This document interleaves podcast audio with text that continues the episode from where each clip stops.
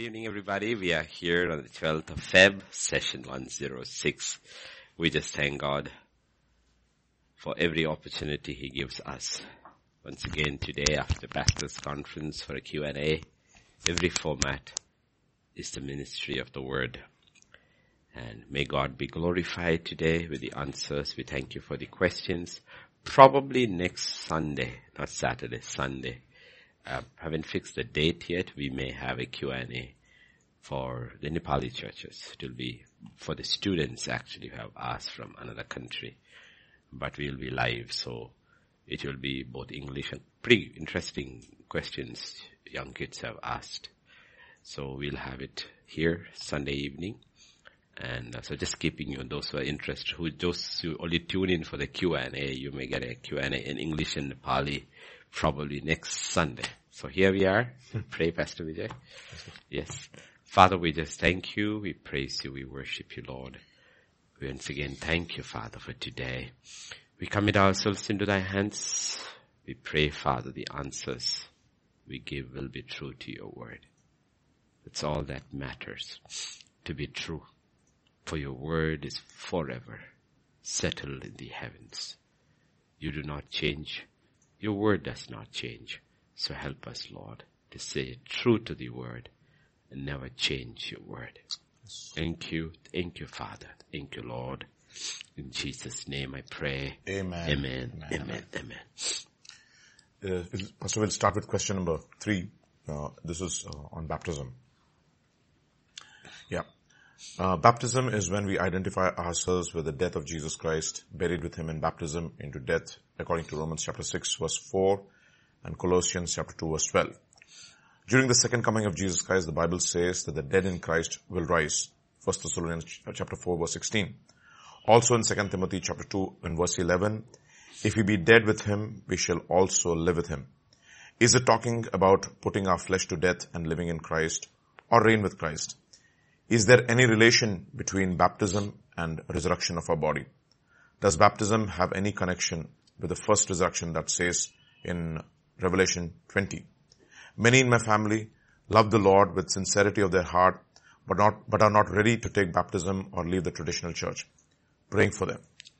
Okay, let's go to the first part. Okay, there's not a direct relationship like the way the question is framed, but uh, baptism, if you look into the Word of God, uh, if you turn with me to, I think it's Mark, uh, the Gospel according to Mark 16, 15, if I'm right. Those who believe and are baptized. Yes, baptism is something instituted by Jesus himself.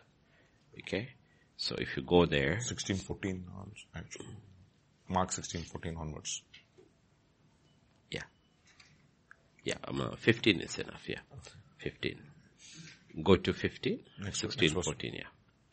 And he said to them, go into all the world, preach the gospel to every creature, and 16. He who believes and is baptized. Okay, it's not believe. First you believe, and second you are baptized. Okay, baptism follows believing will be saved, but who does, does not believe will be condemned. So the implication is that somebody who does not believe but gets baptized, the baptism has no meaning. Because a lot of people are there, a huge chunk of people are there in Christendom who have been baptized because it's an institution of the church, but they have never believed. Okay, so baptism follows believing. But is it the baptism that saves or it is the believing that saves? You need to understand that the saving here are two different things. One, the believing is that what saves. That Romans is very clear. If you turn with me to the book of Romans, chapter 10, Romans 10, and verse 8, 9, 10. So what does it say? The word is near you, in your mouth and in your heart. That is the word of faith which we preach.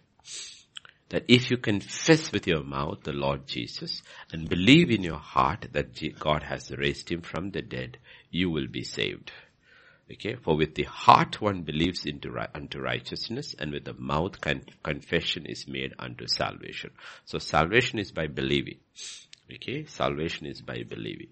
But when you believe, what follows usually in the Bible you look immediately after that is, uh, it is the baptism. We have answered this part of this question before.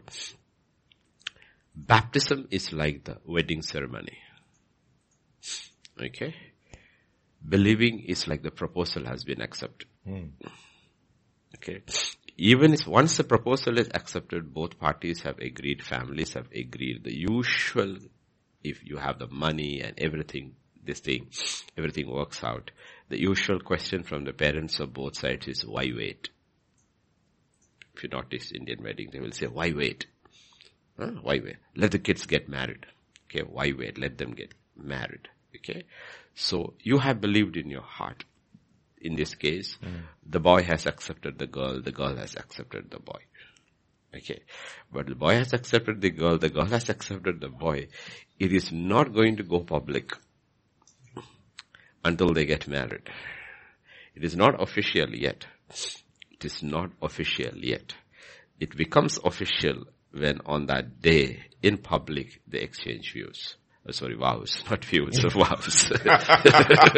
no. Okay. They exchange vows. Okay. Exchange vows.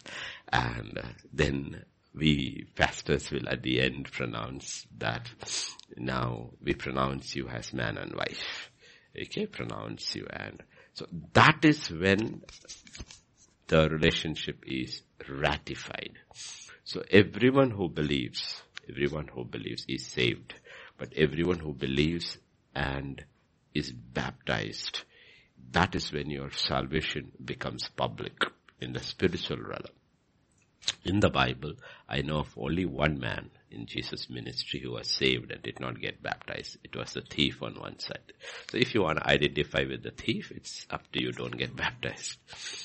okay, don't get baptized. okay. So you can say I belong to the church of the thieves. okay.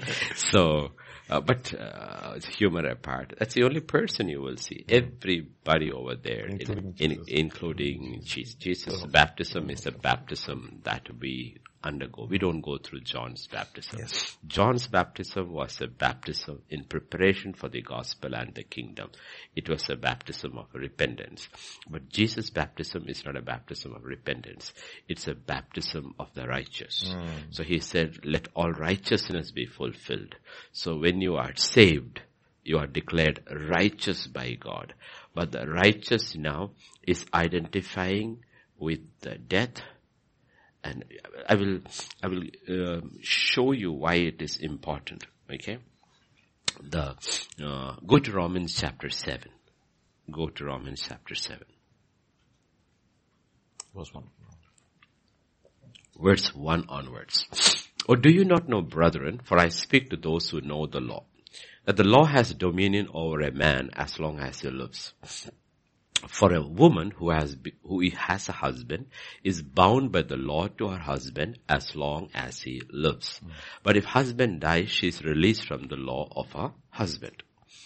So then if while her husband lives she marries another man, she'll be called an adulteress. Mm. But if her husband dies, she's free from that law, so that she's no adulteress, though she has married another man. Therefore, my brethren, you also have become dead to the law through the body of Christ, that you may be married to another, to him who was raised from the dead, that we should bear fruit to God. So this is a fundamental principle. Okay? When we were all born in this flesh, we were judged at birth as sinners by the law. We are born under the law. We are born under the law. And as long as we are born under the law, we are married to the law. The problem with the law is the law never dies. Yes. The law cannot die. The law is of God. It does not die. So the only option for the believer is that as long as you are alive, you are married to the law. Now, if you want to get married again, it is impossible because the law one will not die. Second, the law will not divorce you either. okay. So you are stuck. So the only choice you have is that you die. You die. So baptism is the ceremony of actually of your death. The old person who was married to the law died. Because if you don't die, and the person who comes out of the water is the new person who now marries Christ. Mm. It's not the old man who marries Christ. The old man is married to the law. That's why the old man always walks. The old man comes to church tomorrow and he will feel condemned by the message because he only hears the law. That's a problem. The old man only will get condemned by the preaching of the word of God because he's under the law. And the law only brings condemnation, the only brings judgment and only brings death. But the new man, when he comes to the church tomorrow, listens to the word, he's not under condemnation because he knows I'm married to Christ into Christ. And what he's doing over there, he knows is Christ is washing him by the washing of the water by the word. Okay, that he's preparing his bride. So it is the new man who is married to Christ. It is not the old man. And the only way the new man can marry Christ is the old man has to die. Right. And there is an official ceremony about death. That is baptism. The old man died, but that's not enough. You have to bury him. Mm. That's why sprinkling is not baptism. It's not baptism. Next time when you go for a burial, this thing, you just try to tell you, now I just sprinkle some mud on that dead body and leave it like that. They won't accept it. No, I don't. I, I would just that's you know just take a handful and sprinkle and say that. They will say no. It has to go six feet under and covered completely, mm. covered completely. Nothing should escape from this. Okay? and it is true about baptism too. Because baptism is a burial service. The Bible is very clear. It is a burial service. So sprinkling won't do. Sprinkling won't do. Okay? It has to, it has, it's, it, it has, the person goes underwater. The person goes underwater and comes, when he goes underwater, he's saying, the old man has died. The old man has died. The one who is rising is a new person. There are multiple applications in this. When he is dying that way, he is also proclaiming the death of the old man in Christ Jesus. Yes. Mm. That is another thing. Yes. Okay. He is saying that I died with Christ on the cross. Absolutely. Mm. And I was buried with him and I have risen with mm. him. So the two people actually rise a new Christ has risen from the dead. You have risen from the dead. It is a new man who is marrying the new risen Christ. You're not marrying the old Christ. That's why Paul says, even though we have, we do not want to know him in the flesh anymore. You don't want to get married to Jesus. He will not marry you either. The Jesus who walked on earth will not marry you because he can only marry one person because he came in the flesh. He cannot marry two people because he came under the law and the law will allow him to marry only one person. If he marries, he says, I will come in the flesh and I will marry you and save you only one girl. That too he can't marry a man. Only one woman will be saved. Nobody will be saved because he came in the flesh. So there is a death of Christ and the death of the person. And when Christ rises up from, this is the new person, the new Christ, new Christ in the sense, the spirit is the same, body is different. That's the Christ. And when you baptize and you rise up, you are saying, I am a new man in Christ Jesus. So there are multiple applications to it. But when they are talking about the resurrection of the dead, it is not talking about that. It is not talking about that. It is talking about those, we talk, basically it is talking about the resurrection body. All those who have fallen asleep in Christ and I believe with God in eternity because Paul says, if you're absent in the body, you're present with God, haven't got their bodies. And the entire narrative on Hebrews 11 ends with that. All these people received the promise, but one thing is left. They are waiting for that promise. Mm. What is that promise? The promise is the body. The thing is that, you know what? Once Christ, this was all predetermined by God. Once Christ came and he died, came in the body and he died and he rose again. That is the model of the new creation. Mm. The model of the new yes. creation.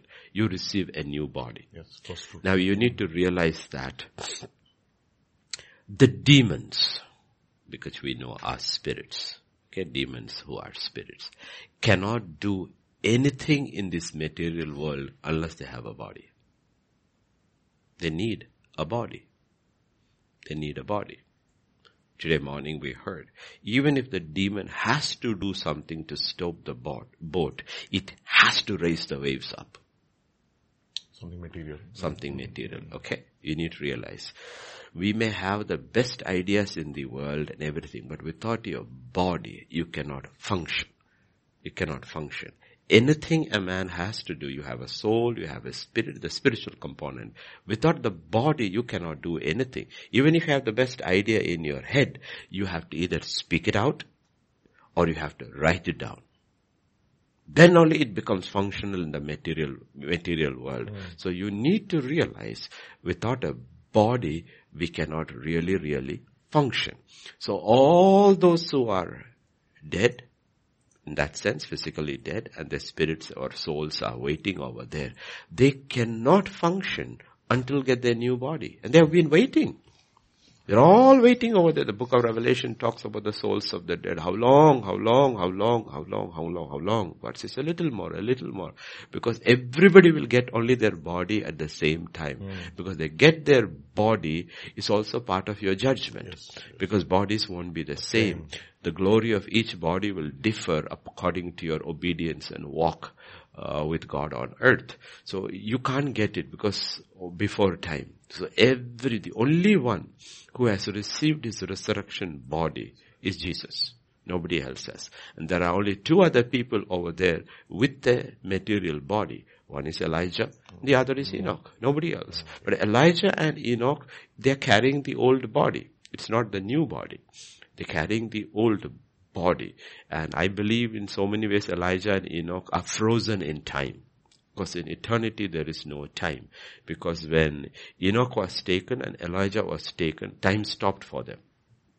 Otherwise scripture will go wrong. Because on the first day, the day you eat, you will die. So the oldest man, Methuselah, was 969 and Enoch is over uh, 5,000, 6,000 years old. But he cannot be 6,000 years old because then scripture would be wrong because the minute he was taken and moved out of the earth realm, time is suspended for them. So he, when he comes back, he was taken at 365. He comes back, he will live for three years, if I'm right. Yes. Just maybe a revelation. Three and a half roughly years. So I, if you want to put it, he will die at the age of 368. 368. Elijah, we do not know how many years he was. Let us say he was taken up at 60. He will also. Okay. So that is how, because it's appointed unto every man to die once. The only set of people who will not die is the set of believers uh, overcomers who are there when Jesus comes. They will be translated in an but instant. Then, but yeah. then bodies also will change. Yeah, bodies also will change. They will leave their other bodies and will be transformed into the other body. So that resurrection from the dead is different from this baptism. The baptism does not have a connection with that. It does not have a connection with that. But understand, if you want to be saved, Jesus said it very clearly. You have to be baptized and the baptism in the Bible, everywhere in the Bible. The problem is even when the KJV was translated, mm. it's because of the Catholic Church and the Protestant movement coming out of it and the king who wanted that and they were very careful to see these certain words they just transliterated it directly they did not change its meaning so they used the latin word greek word baptizo but baptizo actually means immersion immersion and one particular word if you look in um, classical Greek, baptizo means immersion, and that one word which you have in, in a non-baptism context used in the Bible is when the, the rich man and Lazarus. Uh, and Lazarus. He, he says, would you dip his finger? Okay, finger. So that dipping is actually the word baptizo, okay? Immersing. Would you dip his finger and give me a drop of water? So everywhere in the Bible you will see baptism is immersion. It is not sprinkling. And once you know its spiritual context and spiritual meaning, symbolic meaning, everything, you cannot sprinkle cannot sprinkle. You have to bury that person and you bury him under water. And that's, and, but a person comes out of it. The other picture you have it is the picture of Noah's ark. Yes. Noah's ark is used by Peter as an example. Mm. So you have in this baptism the first world creation, the first cre- um, not first creation, but the first world when it was judged, it is judged by water. It is by judged by water. And one set of people who are in the ark, they don't come out, they come through the water. There is water underneath, there's water over, what is over. But one whole set of people perished. One people came through the water. So that is a picture of baptism. So basically, when you get baptized, you are saying you're coming through the water. The old man is or old man is dead. And when Noah comes out of the water and out of the ark, what is coming is into a new creation. So therefore, uh, Corinthians 5.17 will say. Second Corinthians. Second Corinthians 5.17. Therefore, if anyone is in Christ, he is a new creation. All things have passed away. Behold, all things have become new. That's a starting point. And from there, old things starts passing away slowly and all new, all things starts becoming new. And that's why the Bible uses the illustration of a marriage.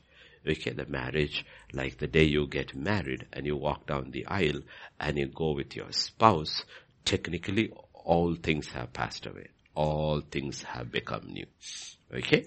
But that starts from that day. Hmm. And things are becoming, the old things starts. Though you love your parents, the attachment starts going. Hmm. It's not the old attachment anymore. The things, maybe you loved your mommy's cooking before, but you know you have to eat your wife's cooking. You may miss your mommy's cooking for a season, and then slowly you will start liking your wife's cooking. And after some time, you forget the taste of your mommy's cooking. Okay, you so there are good things in your past and bad things in your past, but ultimately all things pass away. Now we are talking, we're not saying your dad and mom passes away, but I'm saying those attachments change. It is never the same again. It will never and should not be the same again. Though they are there, it is never the same again. You're old, like you may be a bachelor going to work, then you get married and you're going to work is completely different. It is not. Office is the same. The job profile is the same. The work you do is the same, but it is not the same. The reason is that you have become a new person because you got married. Hmm. Now you have a responsibility in the same way. Everything outwardly looks the same when you come out of water, but actually everything has changed. You are no longer the same, same person. And it is recognized first in the spiritual realm. They recognize it. The angels see it and the demons see it.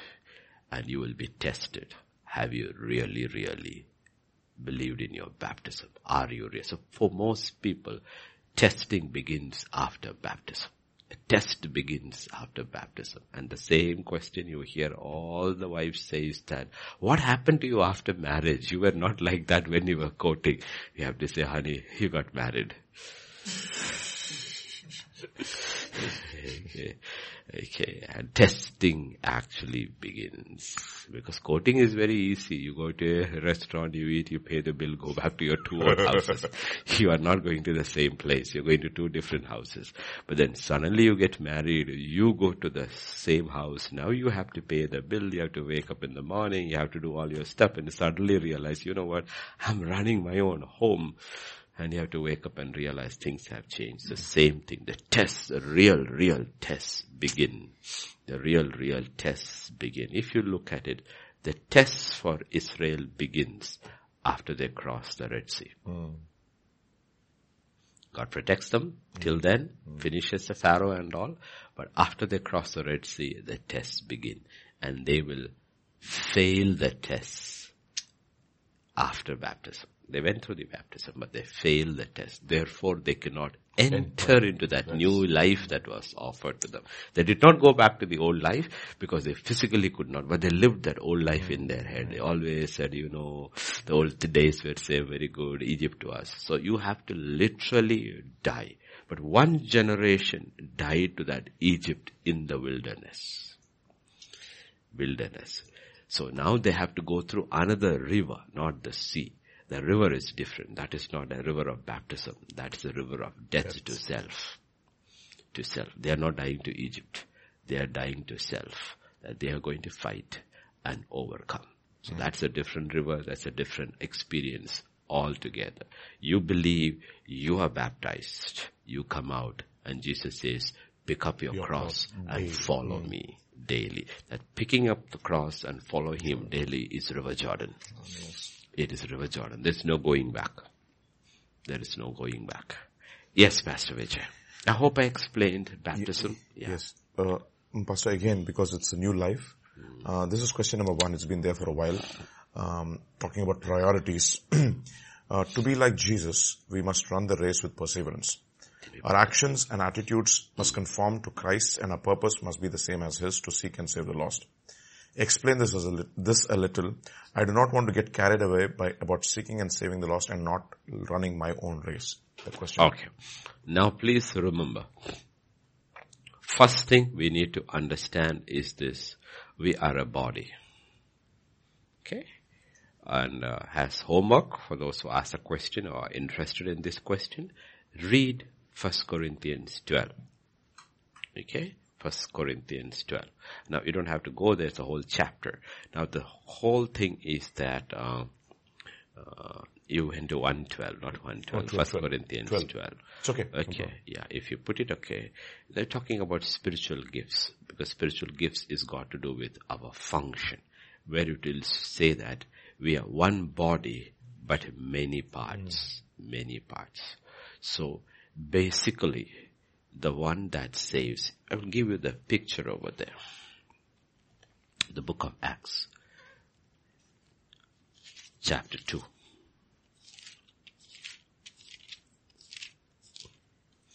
the book of Acts chapter 2 and verse 14. And Peter standing up with the eleven raised his voice and said to them, men of Judea and all who dwell in Jerusalem. Okay? So if you look at it, there are 120. And then there are 12. Hmm. And there is one who's speaking. But it is one voice Yes. when 3000 people get saved on that day, you cannot say this got saved through Peter alone. No, mm-hmm. Peter was the voice, but they were saved through the church. Okay, church is one body. I may be the one who is preaching, but that does not mean I am the one who is doing the work alone. There is a church. And everybody, like now, you are seeing over here. Okay, you only see me, but there are people behind. There are people behind the camera. There are people behind the system. There are people handling the sound, everything, the internet, internet, everything. Now let me ask you this question. If you are in there, will this question answer go anywhere? No, it won't go anywhere. It won't go anywhere. It won't go anywhere. So you know what? We are working as one unit. Mm-hmm. One unit, different functions. So when you talk about uh, to seek and to save the lost. Jesus went out to seek and save the lost. It is coming from there. Go to Luke 8. Luke 8 and verses 1 to 3 if I'm right. Luke 8, 1 to 3. Now it came to pass afterward, that is Jesus, he went through every city and village preaching. What is he preaching? What is he doing? Seeking, saving the lost, bringing the glad tidings of the kingdom of God and the twelve were with him. Okay? And certain women who had been healed of evil spirits and infirmities, Mary called Magdalene, out of whom had come seven demons, and Joanna, the wife of Chuza, Herod's steward, and Susanna, and many others who provided for him from their substance. They're part of the gospel. They will never preach a word. But if he's not, if they are not there, his physical needs will not be met. There are 12 of them. They are not working. They left their fun- they left their profession. Peter is no longer fishing. John is not fishing. Andrew is not. Matthew has left his tax booth. All of them have left. Now you have a set of women, some poor, some rich, well-to-do, everything, because Chusa is a Herod's household steward. Now what are these women doing? They are following them and they are carrying their substance with them. I'm not saying all of them followed them, everybody. I think they did it in turns or whatever. So basically what do you think they did? They supported their ministry. I believe they cooked for them. I believe they washed Jesus' clothes, everything. Got it, this thing for him. So they took care of them. Now Jesus preached, but if you look at it, the whole team is a team of ministry. Hmm.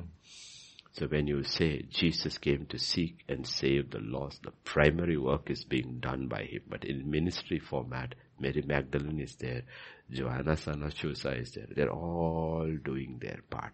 That's how the kingdom of God works. Otherwise you will get mistaken and by think that everyone is called to be an evangelist. No, everyone is called to be a witness. That's all. You are a witness of Christ. Okay, witness of Christ. And when opportunities come, you witness. But if your calling, that is one of these fivefold calling, primarily fivefold calling is there. That calling is from Jesus. Remember, gifts in Corinthians 12 are from the Holy Spirit. He's the Lord of the church. He gives according to each one as he pleases, the yes. Bible says. Okay? But the callings are not from the Holy Spirit. The callings are from Jesus. He calls. They are also called gifts. So there are gifts of Jesus and gifts of the Holy Spirit. The gifts of Jesus are people with offices. So there is the fivefold calling of Jesus Christ, the apostolic, the prophetic, the evangelistic, the pastor, and the teacher. The five, I would say four or five, because if you read that portion very carefully, it does not say uh, divide the shepherd, the pastor, and the teacher, because the pastor has to be a teacher. But you also have to realize that all teachers are not pastors in the body of Christ also. All um, pastors were not, all teachers were not pastors. So you have that. But every pastor has to be a teacher. You cannot be a pastor and not be a teacher. But you can be a teacher and not be a pastor because you have been called primarily to edify the body of Christ, but you are not shepherding them because you do not have that or you do not have that heart or God did not give you that calling. So these are two different things. So one has to know what is your function in the kingdom of God and you need to be faithful in that function. Yes. It is just not First Corinthians 12. It is also Romans 12. First Romans 12, verse, verse 3 onwards. Okay, 3, 4, 5, 6 I think. Yes, yes, For I say, through the grace given to me, to everyone who is among you, not to think of himself more highly than he ought to think, but to think soberly, as God has dealt to each one a measure of faith. For as we have many members in one body, but all members do not have the same function. So we being many are one body in Christ and individually members of one another. Verse 6. We belong to one another. Having then gifts differing according to the grace that is given to us. Let us use them. If prophesy, then let us prophesy in proportion to our faith. Or ministry, let us use it in our ministry. He who teaches in teaching. He who exhorts in exhortation. He who gives with liberality. So there is somebody, because the rest we are kind of, but we don't realize there is somebody who's been given a gift of giving. Meaning, this is what they use that term in modern theology as a kingdom financier. Hmm. They use that term as a kingdom financier, meaning he's been gifted in the kingdom of God to generate wealth. He gets that gift to do that. He's a businessman and he makes money and he realizes my primary job is to fund the ministry. So he puts in the bulk of the money that is, that is Chuza, uh, Herod's, uh, steward's wife, because she comes from a big um, well-to-do family. So therefore, she has uh, money. And therefore, she in so many ways is financing the ministry. So each one has to realize that this is my gift. And you know what? He who leads with diligence, what is that? It is the gift of administration. Imagine you have a big ministry or a big church, whatever it is the one who may be a founder doesn't do the administration. Administration is done by somebody else who has the gift of administration. Mm. Some people do not have the gift of administration and they try to lead and they mess it up. Because administration is a gift and you don't need an MBA for that. Administration is a gift because you have learned. You need to realize the gift of G, of Joseph is basically the gift of administration. He's going to be an administrator, but God takes him in stages. First teaches him how to administer in Potiphar's house, administer in the jail, ultimately handles the kingdom over to him. So that's how it know these are all gifts. He who shows mercy which we don't even realize mercy is a gift. Mm. Mercy is a gift. And when people realize, you know, there are two people or there are three people or four people in a church, one has got the gift of mercy, and automatically you will realize that elder or person is to whom people go with their sins, not their problems, their sins. And that person shows mercy. Shows mercy. Why was, uh, not about Jesus, why was the mm. sinners flocking around Jesus and would never go around the Pharisees, though, though they both spoke the word? Because with the Pharisees, you never received mercy. Never mercy received mercy. With Jesus, you always received mercy. It didn't matter what you did could show you mercy and tell you, go, don't sin again. So the gift of mercy is a very needed gift mm-hmm. in the kingdom of God because people are broken and they need mercy. And everybody doesn't show mercy. Everybody doesn't show mercy. Because before you can show mercy, you yourself have to go through a path of brokenness. Otherwise you have nothing. Go to 2 Corinthians chapter 1. Okay? Second Corinthians chapter 1. I, Paul, apostle of Jesus Christ by the will. Yeah, go to verse 2. Okay. Grace to you, peace from God our Father, Lord of Jesus Christ, verse 3.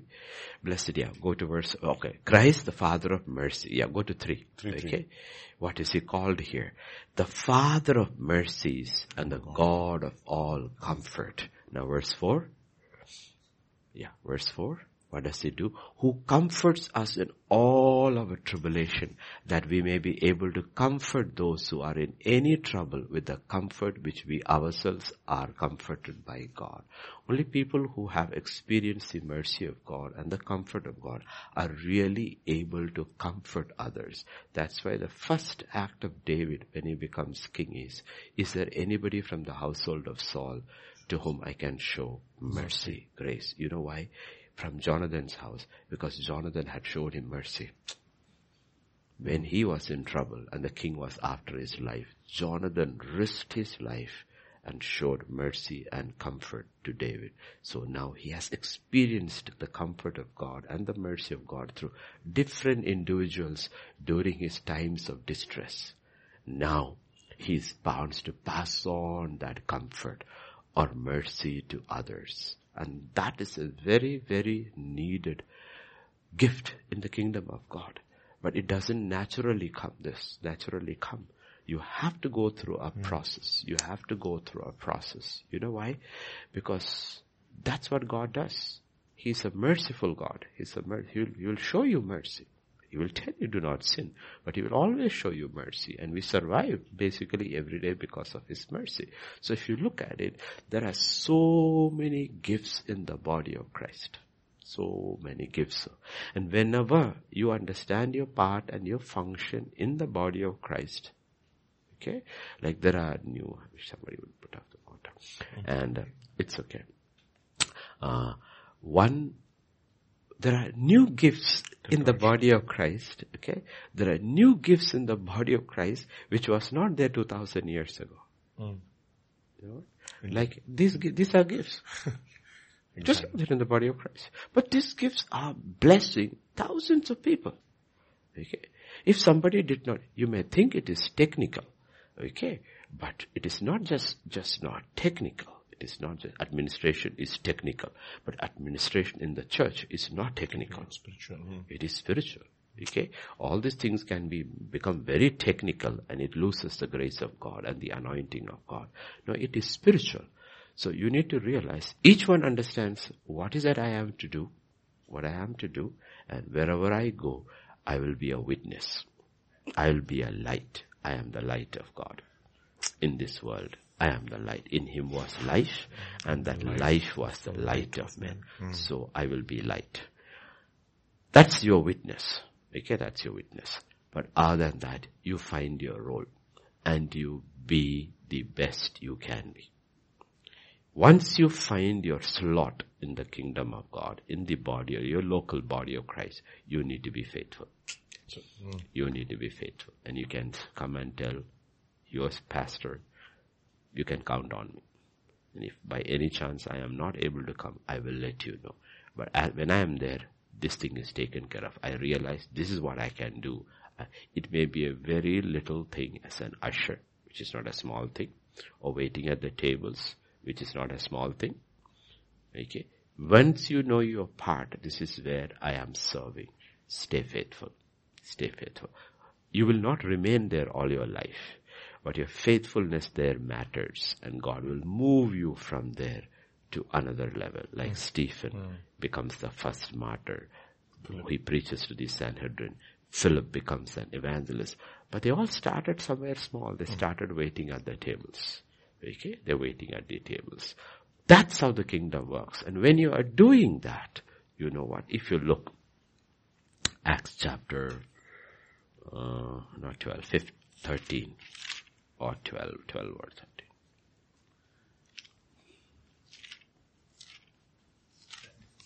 Where uh, the, yeah, 13, 13. 13, 13. Hmm?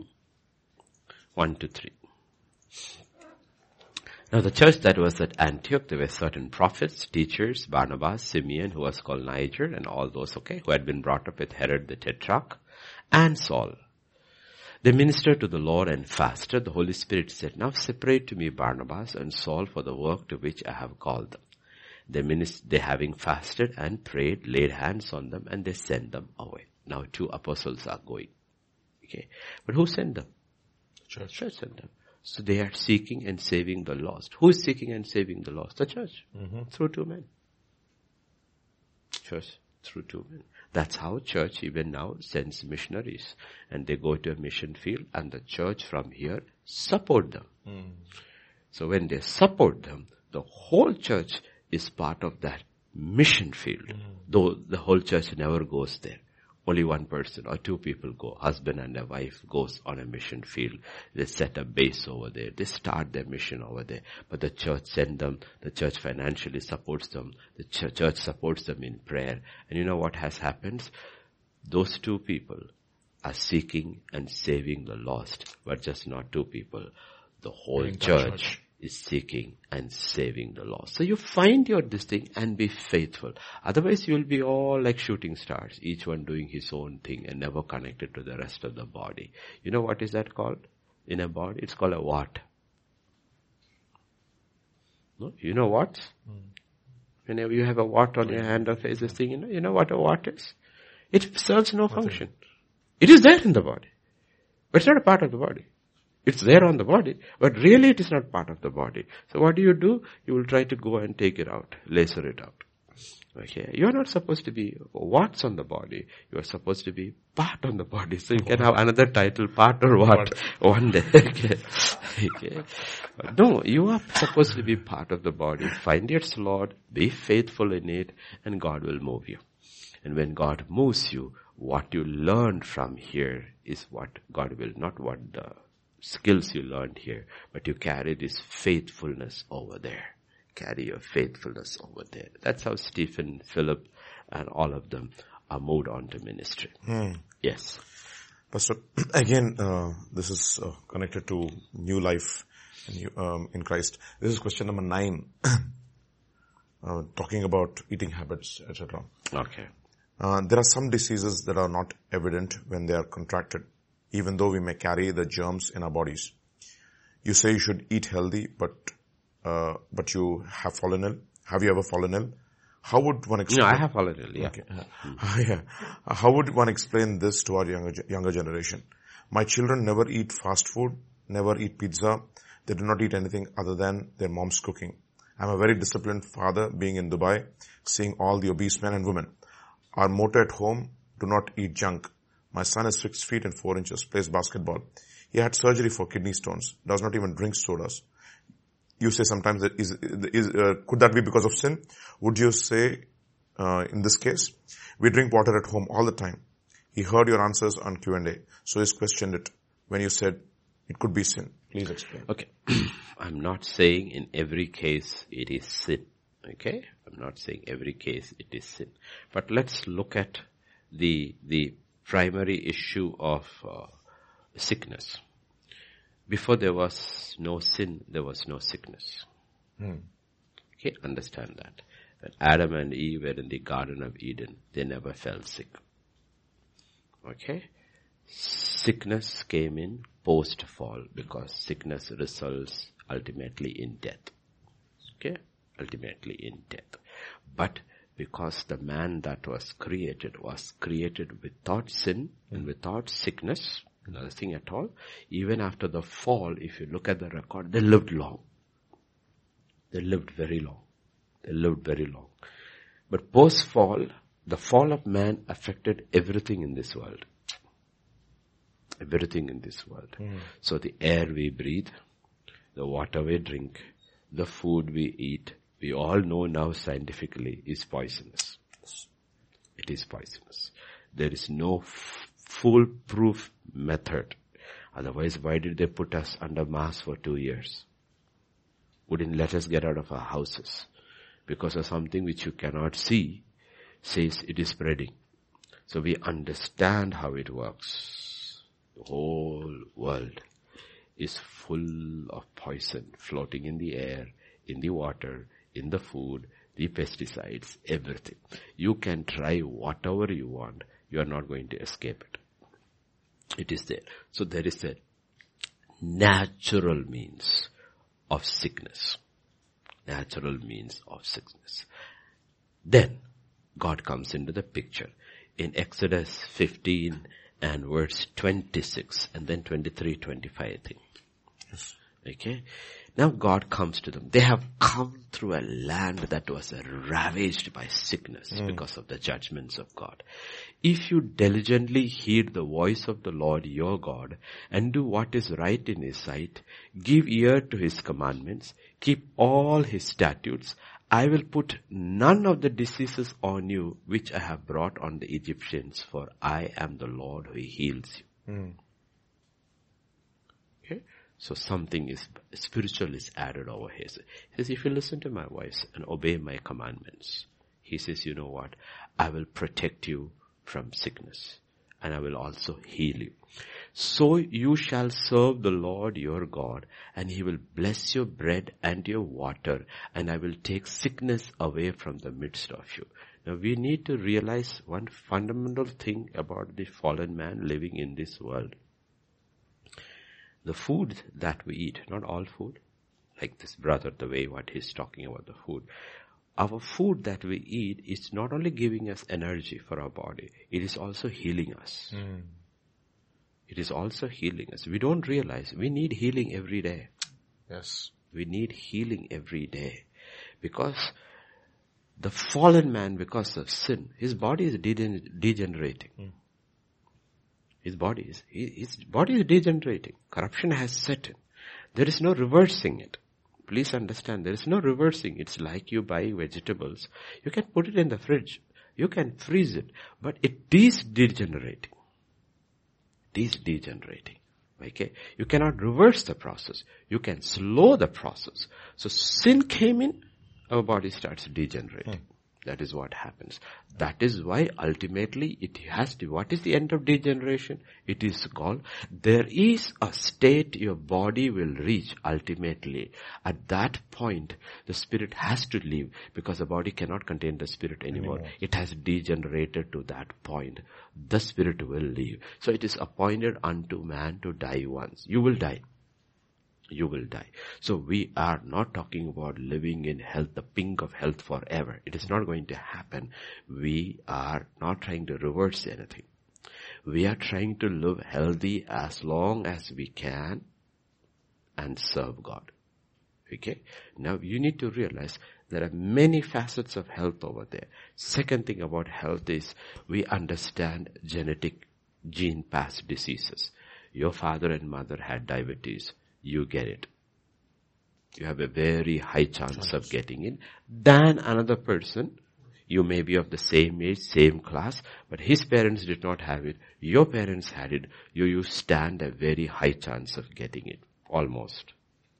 Very strong, strong chance of getting it. So we understand genetics. You need to understand iniquity also is that way. Iniquity is spiritual DNA transference. It passes that way. Okay. Now, so what happens if I were to know my dad and mom had diabetes? They did not have. One of the reasons I hardly fall ill, I mean honestly, I need to thank my parents because my parents never were ill. They were not ill. Honestly, dad was healthy. He did not die of a sickness. He died because he was alcoholic. And then he died. Okay. So he never was ill because of the way they lived. They were so very careful they were and my mom very rarely ever fell ill. So they did not pass any diseases on to us. So that way, that is one blessing you get. Okay, you get a blessing. That's a blessing. Okay, because that's the inheritance you leave for your children. Mm. If you are healthy and your ch- children uh, uh, are born to you, at least what you pass is that you don't pass any. You may pass your iniquity, you did not pass your disease because you had none. Okay, so at least for that they can say thank you. So we understand all these parts. Okay, you understand all this part. Then the spiritual comes in, the third one. The third one comes. That's what we saw a part of it this morning, Hebrews 11, uh, verses 5 to 7. This is Jesus coming onto earth. And let me tell you, only one man walked 10, like 10, 10, 10, 10 Hebrews 10, 5 to 7. Okay. Therefore, when he came into the world, he said, sacrifice and offering you did not desire, but a body you have prepared for me. And verse 6, in burnt offerings and sacrifices for sin, you had no pleasure. Then I said, behold, I have come. In the volume of the book, it is written of me to do your will, O God. Now if you take verse 5 and verse 7 and put it together, this is the key. Dad, I have come to do your will. It is written in this book what you want me to do, what you want me to, everything.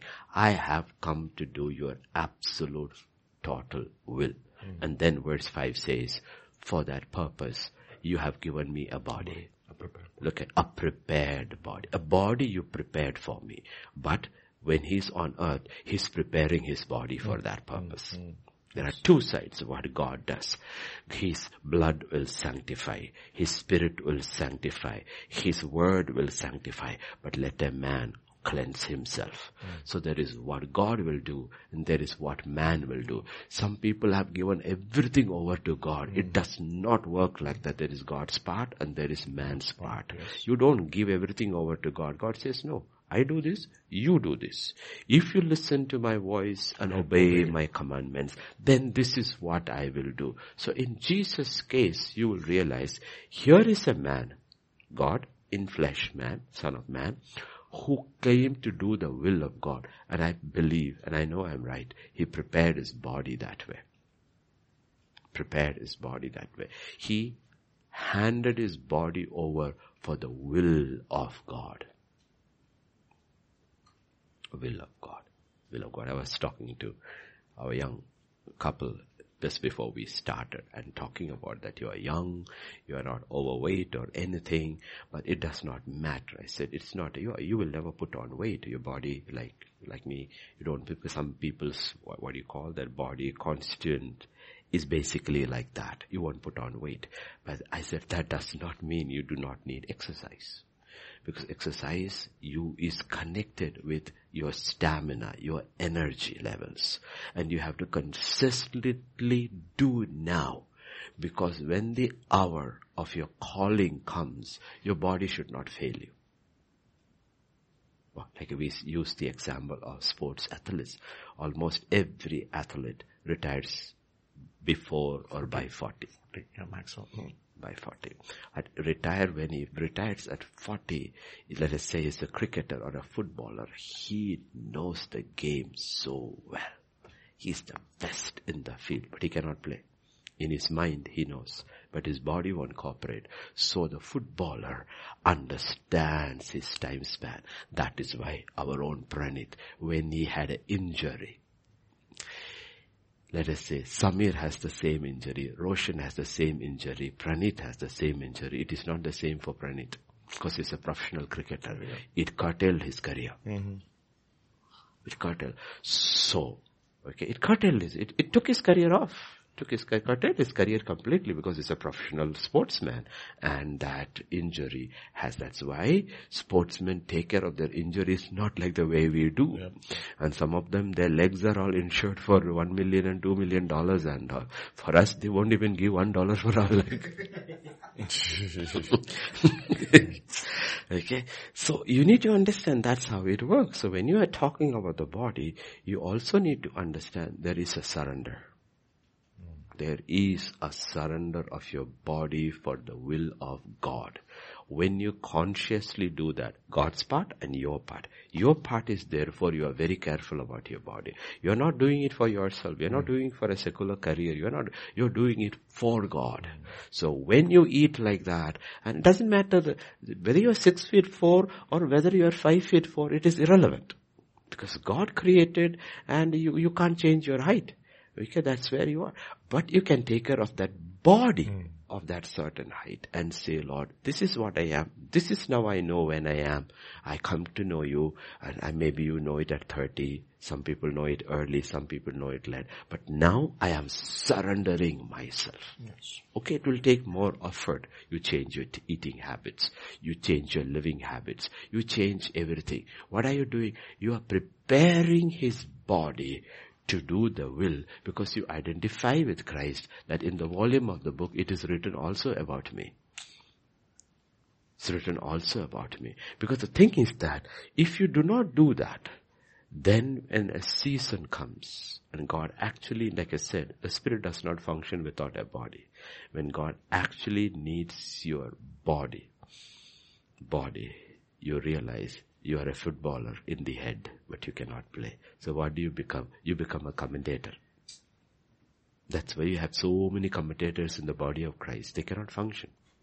They go nowhere. They do nothing. But they can give you expert opinion how the church should be run. If you ask them why did God charge you, they say, ah, I cannot move, I cannot, because they never prepared their body.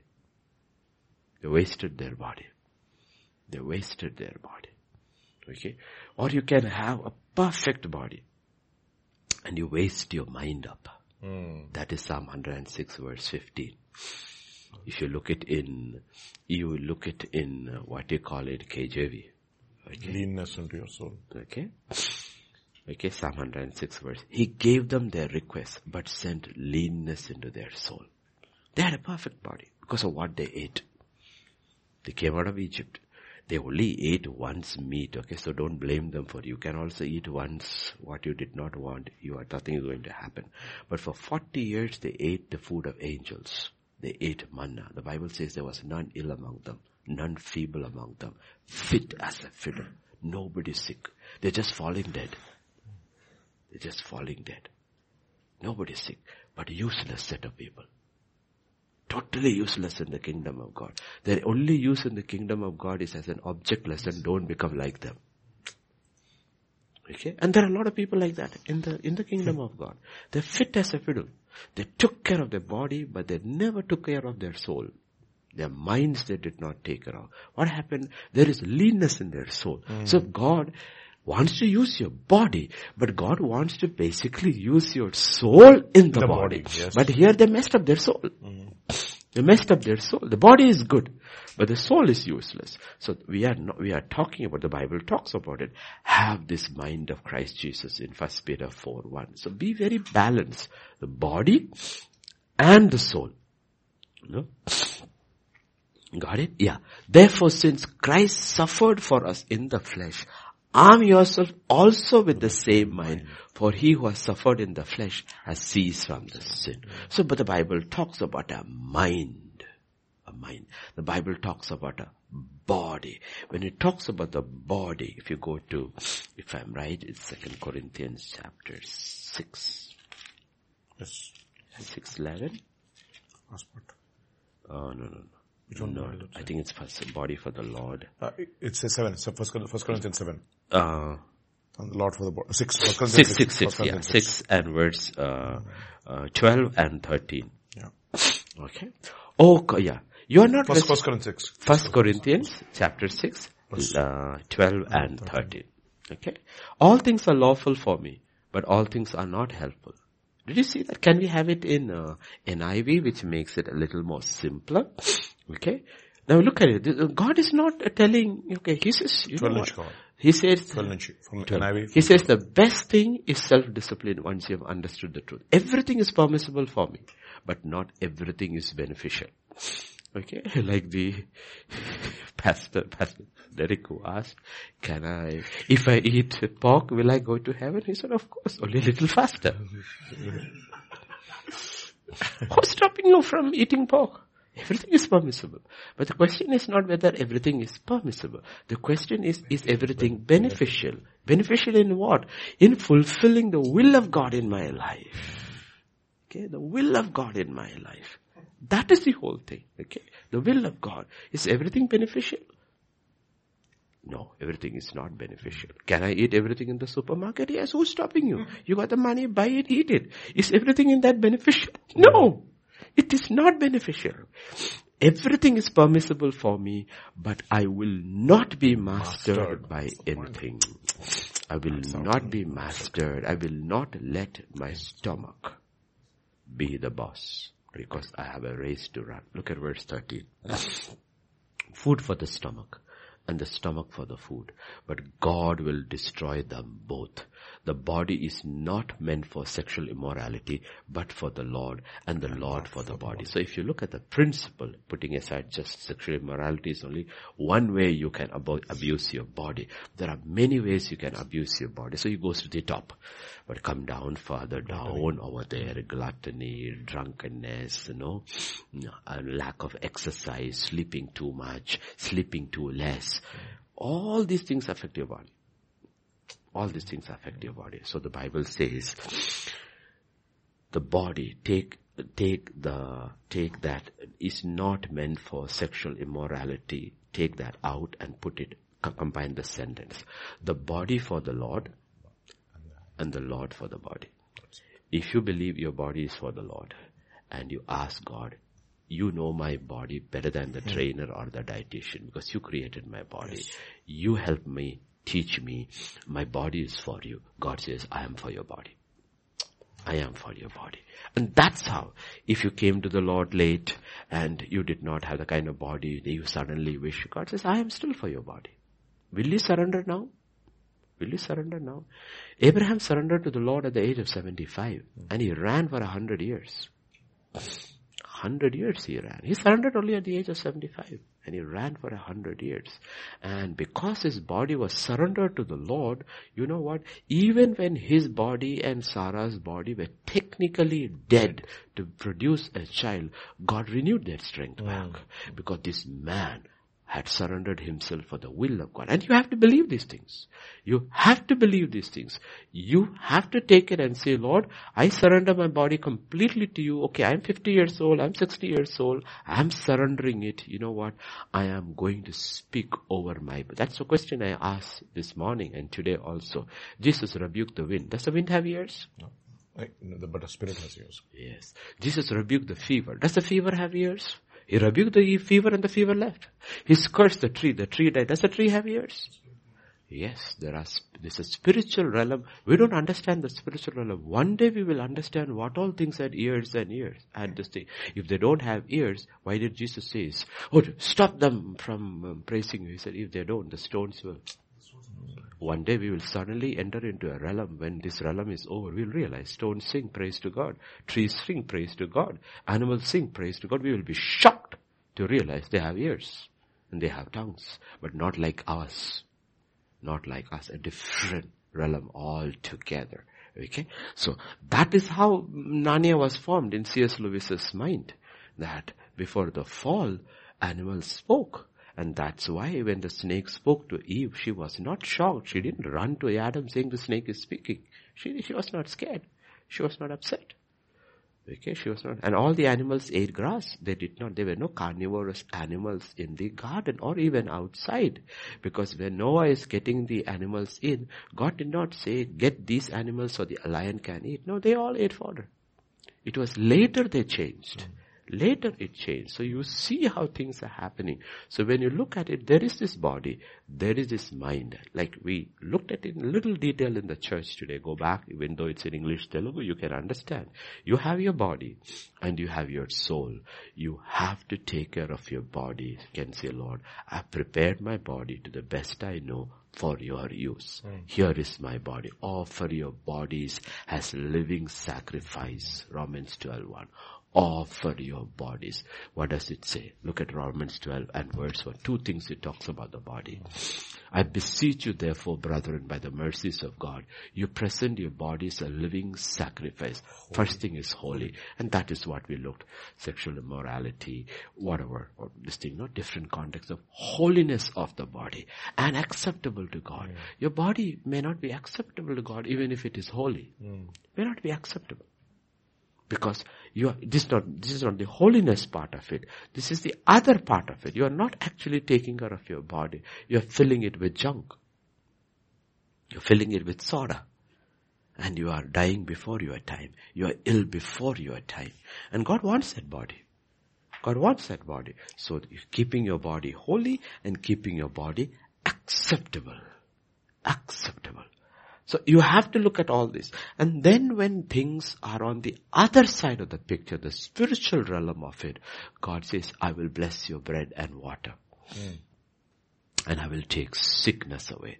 The Bible says everything that is received with thanksgiving, when you receive it, it is sanctified. Now you are looking at what you call it. You're looking at the spiritual side. Can we have that verse over there, wherever it is? I forgot. Uh, the second second Timothy, first Timothy chapter 2, 3, one second.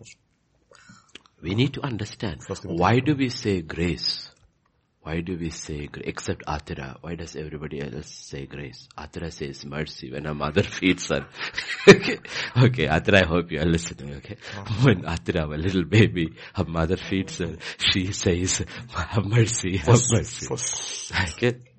Have mercy. First, first Timothy chapter 4 verses 1 to 5. Yeah, I want this because this is a very crucial question and this is a crucial, uh, 4? Oh, four, four, yeah, first Timothy chapter 4. Move, move on, move on. Yeah. Speaking, yes, Pastor. It's uh, verse 3, I think. Yeah. Huh? 3. Yes, Pastor. Okay. Forbidding. Okay. Yeah. Forbidding and commanding to abstain from foods which God created to be received with thanksgiving by those who believe and know the truth. Verse 4. Okay. No, verse 4. For every creature of God is good and nothing is to be refused if it is received with thanksgiving. And verse 5. Okay. Verse 5. For, For it is sanctified by the word of God and prayer. Yeah. Okay. So what we eat, what we eat, it is sanctified by the word of God. Now remember, sanctified by the word of God, holy. So that's why you have to be careful. Some things the word of God says is unholy. The word of God says it is holy, unholy. Okay? The man and man says it is holy, but the word of God itself says it is unclean and holy. So it is a difficult debate to say the word of God says this is unholy and the Bible says the word of it is sanctified by the word of God. So I leave it to you, you do and whatever you eat. But let us go to the other side. It is sanctified by prayer. Mm, word and prayer. Okay. Okay. What the fire can't do what the pressure cooker can't do, what the microwave can't do, what the oven can't do. Yes. Prayer can do. Mm. It sanctifies the food. Mm. Okay. Now these are spiritual things mm. which we exercise by faith.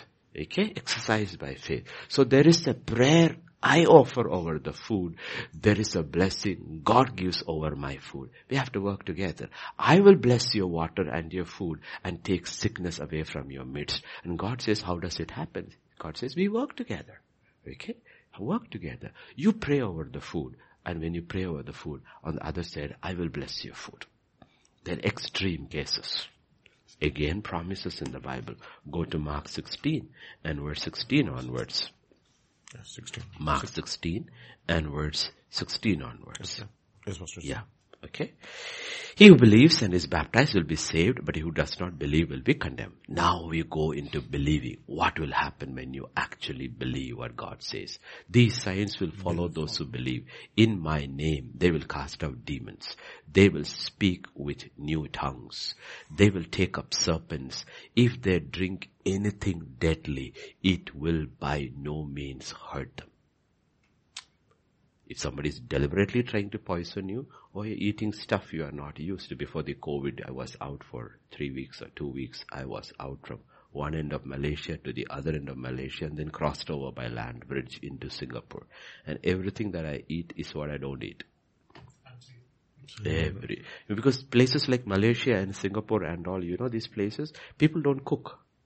Everybody eats out. That's how the entire system is formed. Singapore has this colony kind of stuff. All people work in an area, they all live there and eating joints are there. You don't need transport or anything. You walk in, you eat, you go home. Everything, everybody seems to be eating out. I'm, I'm not a person who eats out. So I don't remember how many days I was there, but imagine I was there for 15 days and I ate uh, three, uh, 15 threes of 45 meals. And all 45 meals are from outside. But I don't feel, I will not fall ill. It's a covenant I have with God. I will not fall in on, on, on, uh, on mission. I will not fall ill on mission. You know, I will not fall on mission because uh, if you ask me, what is the promise you stand on? 18.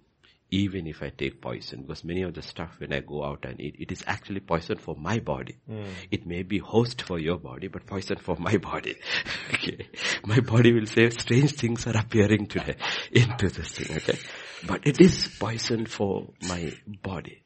Okay? Literally, my body is not. I mean, if I were to eat some of the stuff which I ate over here today, in my home, if I were to, I would be testing the Lord you know what, my body immediately, immediately will start not reacting, becomes uncomfortable because I'm not used to it. My, I don't mess with my stomach. Okay. But you know what happens? You have this.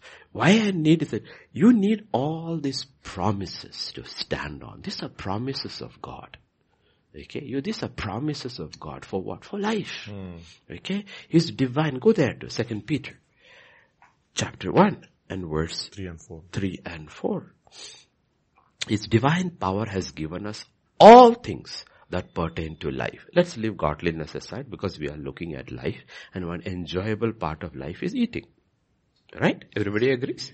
Through the knowledge of Him who called us by glory and virtue. virtue. And if you go to verse 4, by which have been given to us exceedingly great and precious promise that through these you may be partakers of the divine nature, having escaped the corruption that is in the world through lust. Let us put lust over there, corruption over there, and divine nature over there.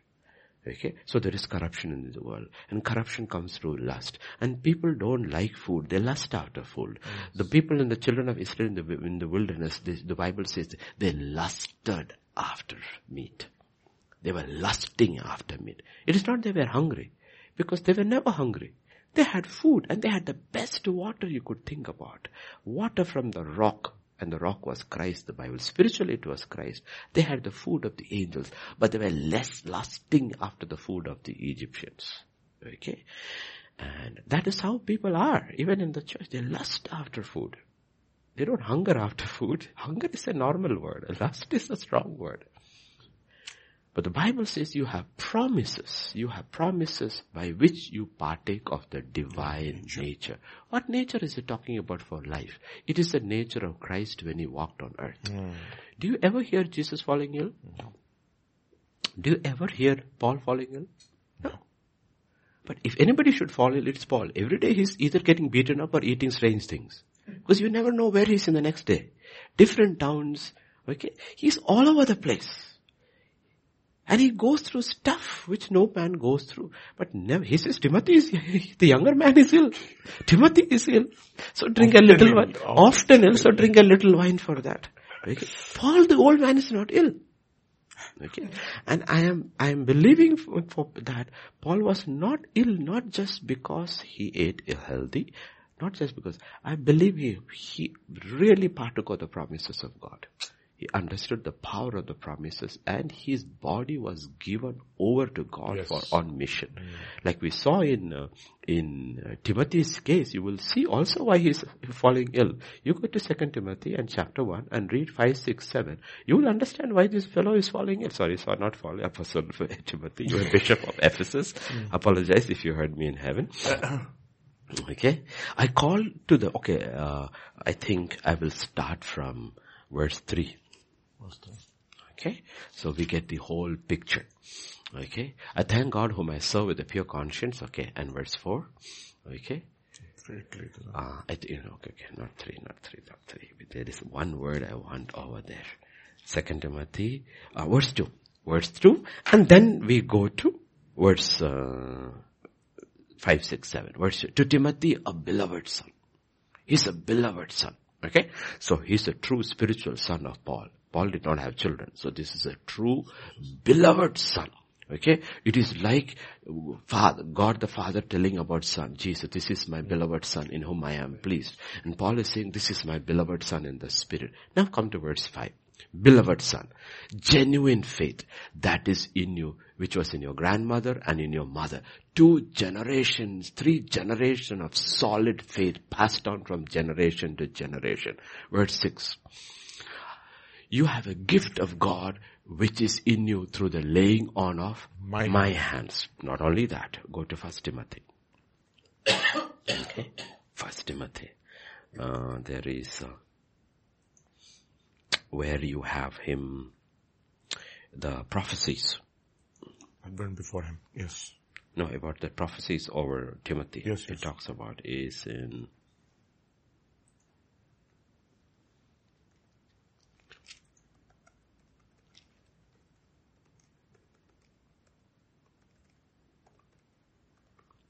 Isn't it first? Oh, First Timothy 1.18. You got it? Yes, First Timothy 1.18. Yes. Okay. This charge I commit to you, son Timothy, according to the prophecies previously made concerning you. Look at, I mean, what a start for a young man. Family of faith, three generation. True son in the, in the spirit. He has a gift that as he received from that laying of Paul's hands, he has prophecies over him. Boy, you want to be in ministry, this is what you want to be. Hmm. But look at verse 7. Second Timothy 1. Second Timothy, One verse seven. 7. Look at verse 7. Second Timothy 1 7. Second Timothy verse 7. Therefore I remind you, okay, this, for God has not given us a spirit of fear. He's a fearful fellow. He's got all this, but you cannot get Timothy to move. He's crippled by fear. And I believe that is one of the cause for his sickness. Cause sickness. Okay. So you can have all these things, but your body doesn't cooperate. You got a faith. You are a true son. You got a gift. You got prophecies. But body won't go. Body won't go. Okay. So you have to look at all these things into real great people of God and how the enemy subtly comes and he sees this man and he realizes he's got a call of God, very powerful God of God. He won't mess with his mind. He just messes with his body. And he's all the time often sick. The Bible says he's often sick. Hmm. Right? He's often sick. often stomach problem. His stomach, he's got a stomach problem. Hmm. You know, he's got a stomach problem. So often sick. Can you imagine you're a pastor, you have to preach for three hours and every five minutes you have to run to the loo? How can Timothy preach? I mean, think about a practical, think practical, think about it. Okay, think practical. 523. First Timothy 523. Mm. Okay. So you see, the body is an important part of our vessel that we offer unto God. No longer drink only water, but use a little wine for your stomach's sake and your frequent infirmities. Now let me ask you this question. Is it right? Is it normal that an anointed servant of God is constantly ill? And he's not even old. He's a young man. Hmm. He's a young man. He's a young man. And I do believe one of the reasons, this is my take on it, okay? One of my take of this thing, this happened to Timothy before he met Paul. That because his father was Greek, he ate a lot of Greek food. You understood what Greek is, hmm. no? When I meant by Greek food, I'm not talking about what Greeks eat. I'm talking about what Gentiles eat. Okay, because unkosher food, he ate a lot of unkosher food. Okay, and it's having an effect on his body now. It's having on eh, it, you know. Now we have gone through science and science is breaking down. This causes inflammation. This causes that. Avoid these foods. Avoid this food. Put it into these quantities. You don't have to go through any science. Just read the read of the Bible. Just read the Bible. Read the book of Leviticus. Follow the diet prescribed over there. You will have a long. Don't Jews live long? Yeah. Don't they live healthy?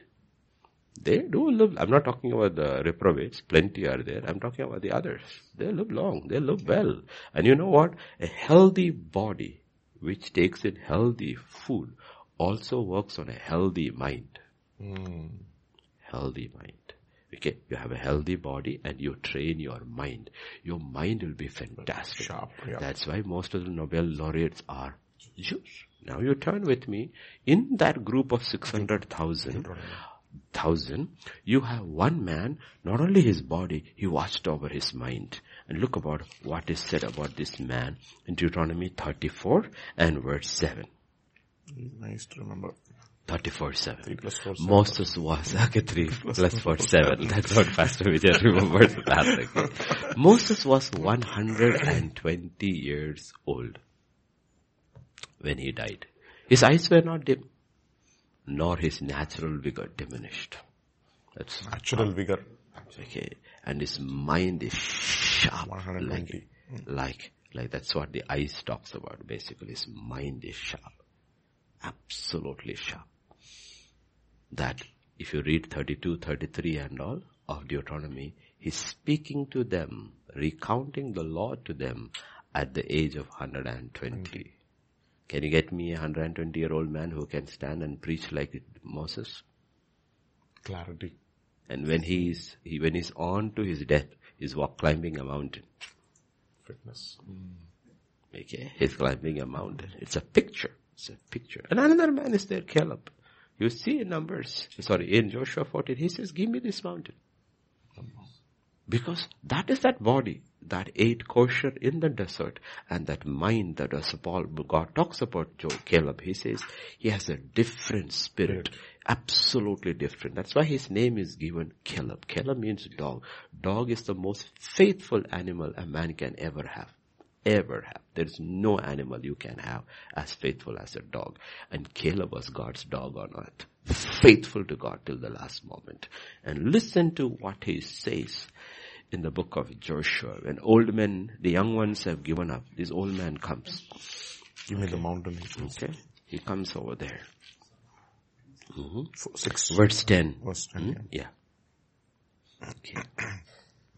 Yep, Six all are there. Now behold, the Lord has kept me alive as he said this 45 years ever since the Lord spoke this word to Moses while Israel wandered in the wilderness. Now here I am at this day, 85 years old. Look, yet I am as strong this day as on the day that Moses sent me, just as my strength was then, so now is my strength for, For war, war. both for going out and for coming in. Did you see that? He's absolutely committed to the will of God. Do you know what he's talking about? About going out and coming in. He says, I stand on the promise. I have heard his voice. I keep his commandments and I stand on the promise. You shall be blessed when you go out and you shall be blessed when I come in. I'm walking under the blessing. My age is irrelevant. 85 years old. Fit as a fiddle. These are pictures for us in the Bible.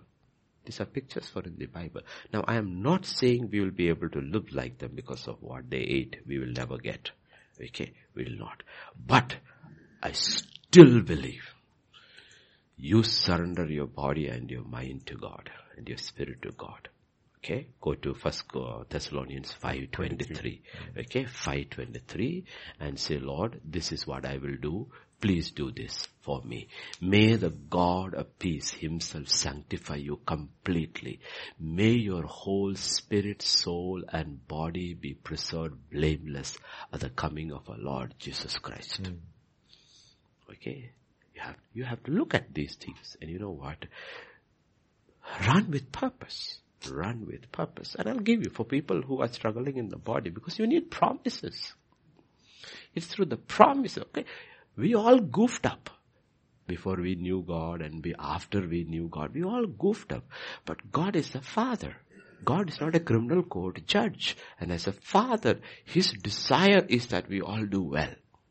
Even when Israel is going into captivity, he says, the plans that I have for you are plans that are good. He has no bad plans for his children. So go to Romans 8. Okay, these are promises I give people when they write to me. Romans, okay. Verse 11. You, you should put it in the KJ, in KJV. 10 and 11 you can put it. 10 and 11 you can put it. Okay. 10 and 11. If Christ is in you, the body is dead because of sin. But the spirit is life because of righteousness. Look at that order, okay? Sin is there in the body. Though you are saved, this old body is dead because of sin. Meaning, it's on the way to death. So it's actually dead. Okay. Criminal court judge, judge as it is, has passed the verdict. Guilty as charged. Condemned to death. He shall be hung till death on June 1st, 2022. Sentence passed on February 12th. The man is dead. Okay. Technically he's living, yeah. but he's dead. Yes, yes. He's dead. It's just a matter of days. In the same way, when we were all born, we were born dead. Mm-hmm. We are born dead because of sin. Because of sin, the body is dead. But be- but the spirit is life because of righteousness. The spirit of God is life because we have received the righteousness of God. Now how do you apply it? Verse 11. But if the spirit of him who raised Jesus from the dead dwells in you, he who raised Jesus Christ from the dead will also give life to your mortal bodies through his spirit who dwells in you. Mm. Do you know what it actually means? It actually means this. Though the body is dead because of sin, the spirit is life, you have been declared righteous. Now, your mortal bodies, if you believe, will function till the day you die properly if you walk according to the will of God. You surrender your body to the Lord. The very spirit of God will quicken your mortal bodies. Quicken your mortal. You need all these promises. All these promises all these promises. Revelation 1.18, another promise. When you are going into the ICU and you know your time is not up, you say, I am he who lives and was dead and behold I am alive forevermore. Amen. And this is the key. I have the keys of Hades and of death. Mm. Even in your ICU, you look at the devil and you tell him straight up, you do not have the keys of death. My Lord has the keys of death. I will not allow you to reign over me. I remember that time in the year 99, I think, when I collapsed with when my ulcer burst and over this thing bleeding, I collapsed and I know I died in the uh, train, in the restroom of the train. And my spirit went to heaven and came back and I could clearly hear the Lord say, He very clearly told me, He said, fear not. And He said, if you fear, you will die if you fear, you will die. I can still remember me holding onto the sides of the train and getting up and says, in the name of Jesus of Nazareth, I rise. And I came back. And I'm still here 20 years later. I will not die. Because he does not, the devil does not have the keys. Don't believe his lies. he does not have the keys of death. The keys of death is with my father with my Lord, with my Savior. It is with Him. What does key signify?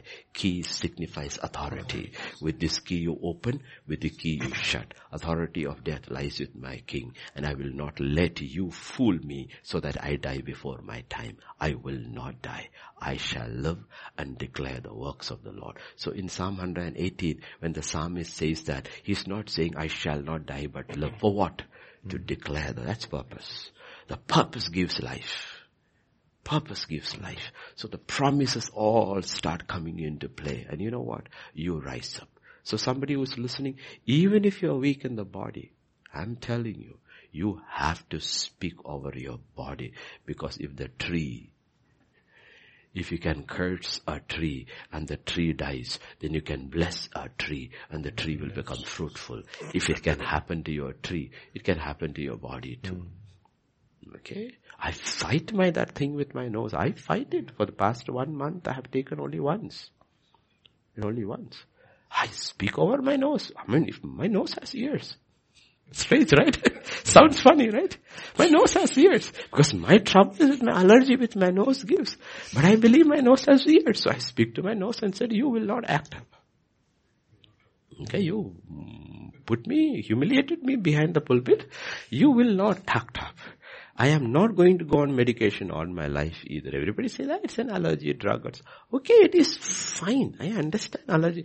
But why do I need chemicals in my body when my God's word is medicine? Isn't that what some, uh, um, sorry, Proverbs 4 and verse 24, 23, 24 says? Go, go into it. Let's speak about the body.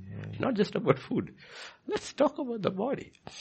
Okay, not Psalm, uh, Proverbs 4 verse 23, 24. Yeah, this is Psalm 118, 17. I shall not die but live and declare the works of the Lord. Okay, the reason why I will live and not die. I will not die one day before my time. Each one has to make these proclamations, these decrees, these confessions. Because what you believe in the heart, you must confess. When you confess, then is the power of God. This is the word of faith we proclaim. The word that can save you is very close to you. It is in your heart and you confess with your mouth, you shall be saved. Okay. Keep your heart with all diligence. Uh, no, that is not one, Pastor. It's actually uh, 20, 20, your body. 20, 20 onwards. Okay, go to 20. Yes, Before, yes. Yeah. My son, give attention to my words. Incline your ear to my sayings and do not let them depart from your eyes. Keep them in the midst of your heart for they are life to those who find them and health to all their flesh. The word of God is medicine. The word of God is medicine. I still remember how Derek Prince, when he was in his sick bed for a year, and how he came out of the sick bed, and he, God was reading his Bible, and God says, oh, "What is your?" I mean, not exact words, but something similar, where He told him, "How do you take your medicine?" He says three times a day. He said, take it three times a day. Take my word as three as your medicine for three times a day. And he was out of his sick bed. Out of his sick bed. He lived till his 80s, priest till his last day, lived well. You do these things, you know what? That's why God says, I have magnified my word above all my name. It is forever settled. And Jesus said, my word is spirit and life. life. So when you believe in the word of God, when you look at the promises, you believe and confess and practice and walk in those practices of, um, of those promises. What happens to you? Life comes to you. And Jesus says, I have come to give you life life in abundance. One way the life is manifested is in my body. Mm. Another way the ma- life is manifested is in my soul, in my mind. mind. Another way the life is manifested is in my spirit. When you walk in this truth at the time of God's appearance, God says, I will present your body, your spirit, your spirit, your soul and body. What? Blameless. Mm. Without blame. So forget the things of the past which we did in ignorance, disobedience. Go to your father today and say, Lord, I want to surrender my body back to you. Yes. I want to back to you. You know what things? I'm going to obey your word. And second, I'm going to speak your word over my body. And whatever it is, even if it is cancer, I will call it by name. And I will rebuke it in the name that is above every other name. Because everything is a name. Why do these things have name? Because behind that there are spirits. So there is this man in Gadarenes cutting himself, crying loud, living among the tombs, walking around naked, sees Jesus. The demons in him come and fall at Jesus' feet and worship and says, don't send her to the abyss. And he asks them, what is your name? What is your name? Legion. What is your name? Cancer. What is your name? Arthritis. What is your name? Call it by name and say, I bind you and I rebuke you. Okay? Um, Acts 10 and verse 38. Okay? Yeah. Call it by name. Okay, call it by name and rebuke it in the name. 38, 10, 38, okay. God anointed Jesus of Nazareth with the Holy Spirit with power. He went about doing good and healing all, not some, all who were oppressed by the devil, for God was with him. God has never changed his business. He's still in the business of healing people who are oppressed of the devil. And you know what? You exercise it over your life. You speak it over your life. You speak it every day. Speak blessings over your body. Speak blessings over your home. Speak blessings over your bread and your water. You speak blessings. Okay? You know what? Your voice becomes the voice of God. He said, I will bless you. Okay, let me ask you this question. I will bless you. Now go to Numbers 4. 26, 24, 26 if I'm right. Oh, no, not Numbers 4, number 6. Last three verses. Okay, number 6. Got it? 22. to 27. And God spoke to Moses saying, Speak to Aaron and his sons saying, This is the way you shall bless the children of Israel. Who is blessing? The children of Israel. But are they the ones who are blessing? No. No. The Lord bless you and keep you. The Lord make his face shine upon you and be gracious to you. The Lord lift up his countenance upon you and give you peace. So they shall put my, My name, name on the children of Israel and I will bless them. You see, the priests are speaking over the people and God says, when they speak this over the people, you know what I will do? I will put my name upon them and I will bless them. But it's the man who's speaking, but it's the God who puts his name and blessing upon them. And as fathers in your own houses, at the head of your houses, when you rise up early in the morning to pray, speak blessings over your home. Don't go by what you see. You go. Again, 2 Corinthians chapter 4 and verse 18 go by what you do not see because the things for the things which are seen are temporary but the things which are not seen are eternal faith is the substance of things not seen so you speak blessings the spiritual realm is what is eternal the real world is the spiritual realm. Over there, the devil is harassing people and causing them to fall sick and invite sicknesses through all kinds of mean. And God says, deal with the unseen first. Hmm. Deal with the unseen first.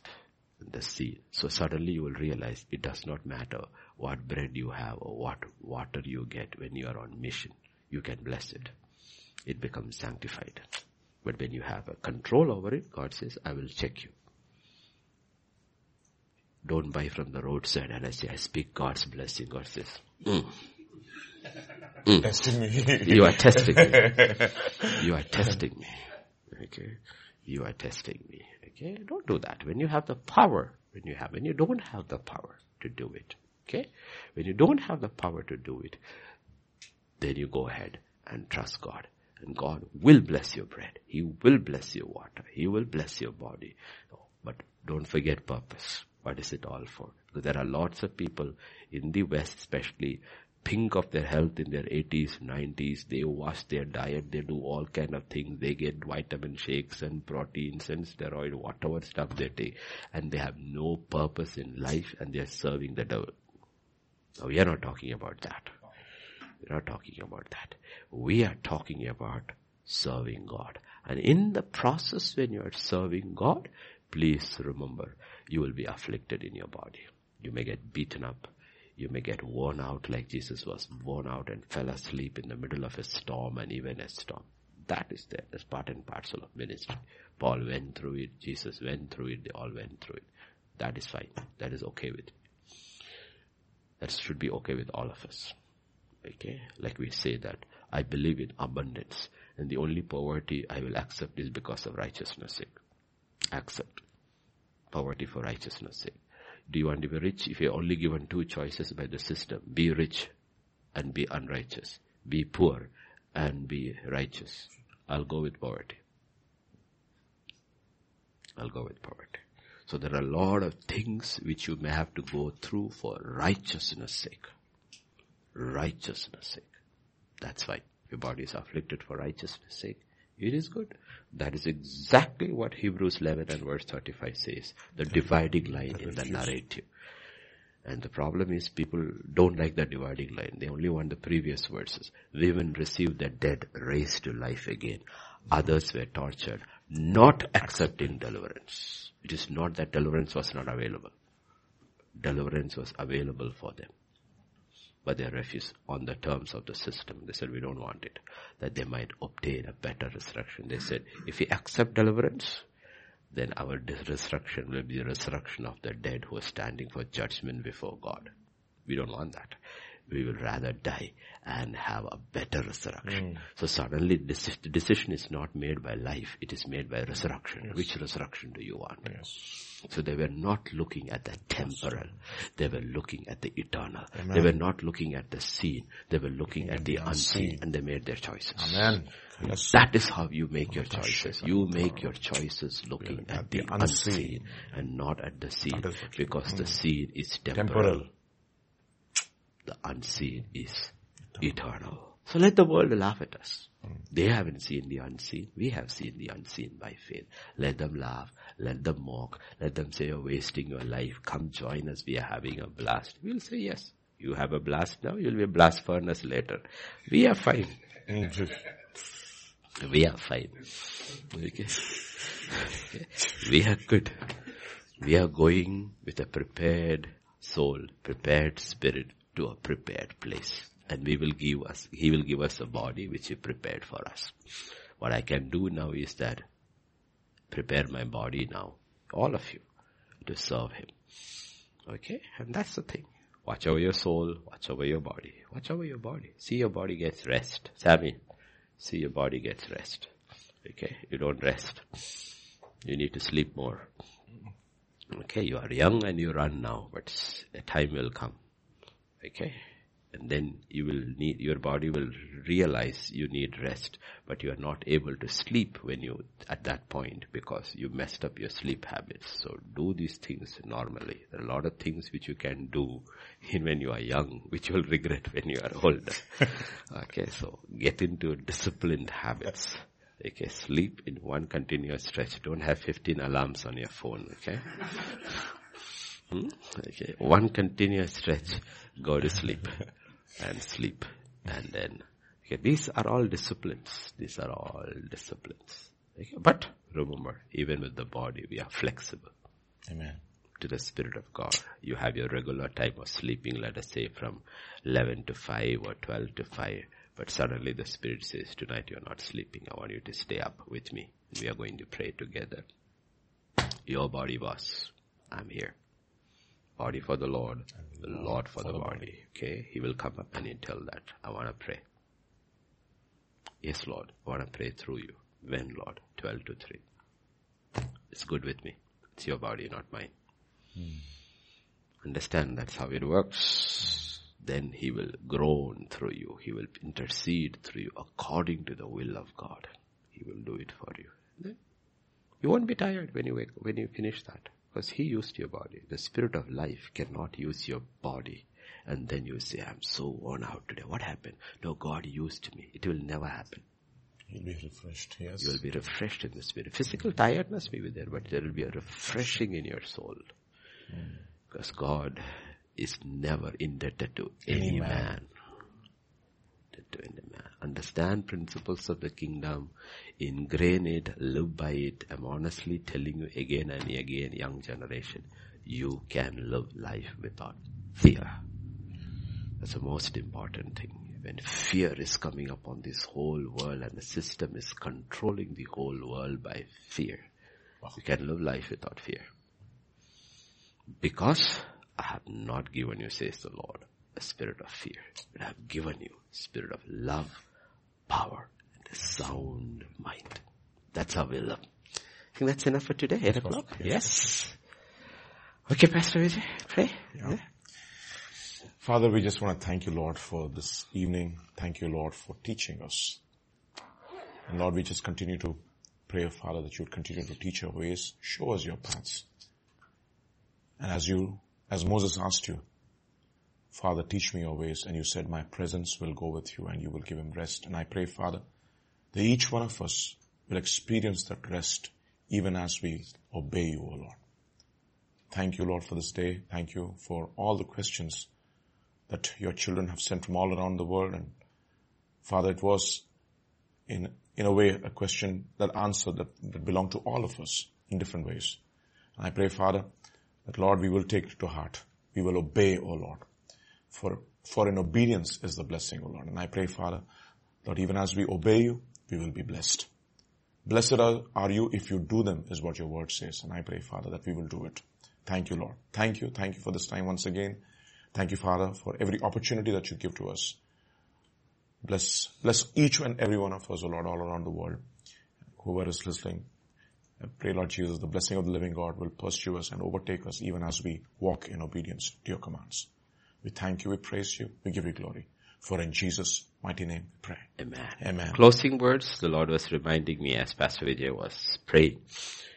Go home and read Matthew 11, 28, 29. Okay, there's a difference between tiredness and weariness. Hmm. Please understand the difference. Come to me all who are weary and heavy laden. Weariness, tiredness is normal. Your body should be tired. But when weariness, Worn out. your soul has started affecting your body. Body. Watch out for weariness. Hmm. That is what the devil tries to make people. He tries to make people Weary. weary. Yes. Delilah wore Samson out. Vexed his soul. Vexed his hmm. soul. Finally he gave in and hmm. gave the secret out. And he was done. His strength was gone. He was not tired. What's next? He was not tired. Okay, he was not tired. Weariness. Watch over that. When that comes, you are at a, you are at a dangerous place. That's when you should shut down everything and go spend time with God and come back refreshed. Do not go weary. That's what even Paul says, do not grow weary in well doing. This is KJV, KJV, KJV. Tired, tiredness is okay. Tiredness is okay. Even you are into hospitality ministry, helping the poor, you will get tired. But don't get weary. Hmm. Don't get weary. You get weary when you take your eyes off the unseen. Yes. What's the point? What's the point? What's the point doing? Nothing is happening. Don't grow weary. Do not grow weary. Okay, do not grow weary. Hmm. That is different. Because that is, a, that is a, in verse 20. This is also. Okay. As we close, if you put it up there, it is fine.